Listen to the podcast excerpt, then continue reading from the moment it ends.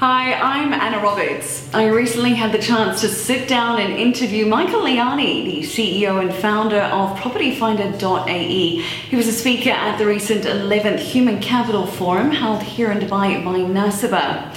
It's a really interesting story of Michael starting way back in 2007 when he started the first online listing company, PropertyFinder.ae. But by 2009, the global financial crisis had hit and his investors wanted out.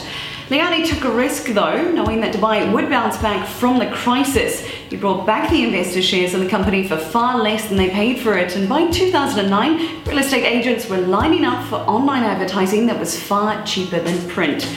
A year later, in 2010, the company broke even. Essentially, the recession had worked in their favour.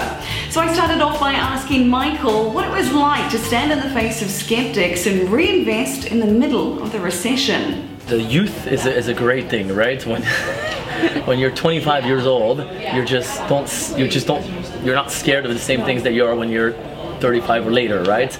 I don't know if I would have done what I did uh, today, okay. right? Because you just with age, you, I'm sure you realize you get scared even of heights, which I was never scared of. uh, and I think it's the same in business. You, you, you're just you're just bullish. You just you just have one goal and you just, just want to go with it. And uh, and so uh, and so I so from my personal, I didn't really feel that it was such of a big deal when I when I when I went through that moment back uh, back then. In hindsight, when everybody's like, oh my god, in 2009 you you invested money in Dubai. I mean, who did that? Yeah. Um, you did. Uh, exactly. and nice reward for it. Yeah. Um, um, but uh, but when you're in the moment, you don't realize it. Michael then shared with me his philosophy and approach to hiring, going from just a few employees to over 200 now. So I think uh, different stage of the business, we, we look for different type of people. In the early days, we were a very sales-oriented organization because we obviously had to survive and pay the bills, and so you need to be really revenue-driven.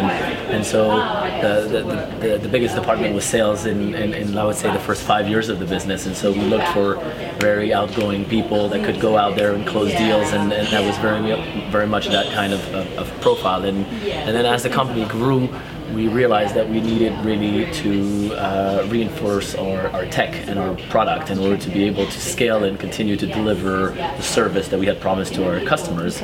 And so uh, we had to kind of make a switch in the in the in the, in the, in the type of the, um, of the, of the identity of the business and move more towards a, a, a, product and tech, right? And so to attract techies, you have to have a bit of a different uh, a different uh, type of environment, a bit a bit of a different type of style. Okay. Um, I'm myself more of a business kind of. Uh, I can I can hire sales, I can hire marketing. Uh, if I'm going to have to go and hire, I would say techies. I'm probably I'm probably too outgoing for the techies. I I, I, I freak them out. So I, I brought in I brought in someone that uh, that I made uh, that, that became an investor partner in, in, in the business, a senior uh, product tech person uh, who to who I, I, I, gave the responsibility to rebuild my entire tech. Mm-hmm. And so uh, he was he was business enough to obviously deal with me. We were partners and we are still partners.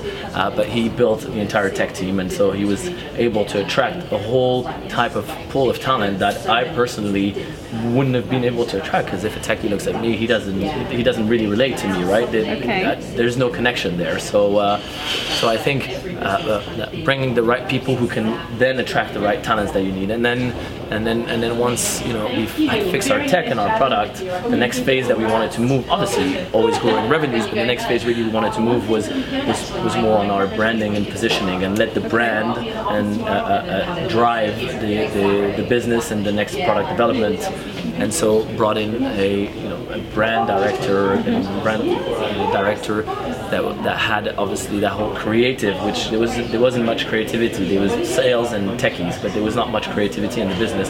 And he then brought up that entire department of creative people and um, and, and again people that I probably wouldn't have been able to, to attract because people want to go and work for people that they that they, that they relate to. So I think I bringing uh, the senior directors that have the capacity to attract talent. And I think that that's really what I, I brought them there, uh, not not really to. Uh, to, uh, to tell me what we needed to do, mm. but but but really to attract the right team in order to deliver our plans. We kind of agree, okay, we need to do this, okay. and then all right, we need a team to execute that, and there's no point me coming to an interview. They're not going to come and work for me, but they're going to come and work for you. Sure. So you go and build that team.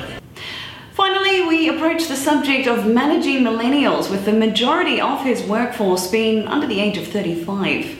They want to know that the guy that they're reporting to uh, is strategically important in the business and, and, and by definition has some sort of shares or access to the to the equity, and uh, and, and they'll find out about this typically uh, if they have the options to go and work for. Because at the end of the day, they know that if, if, if, if this person is close to the to the founder or the board, then then, then it's worth building that relationship, and, and, and he's going to look after them, right?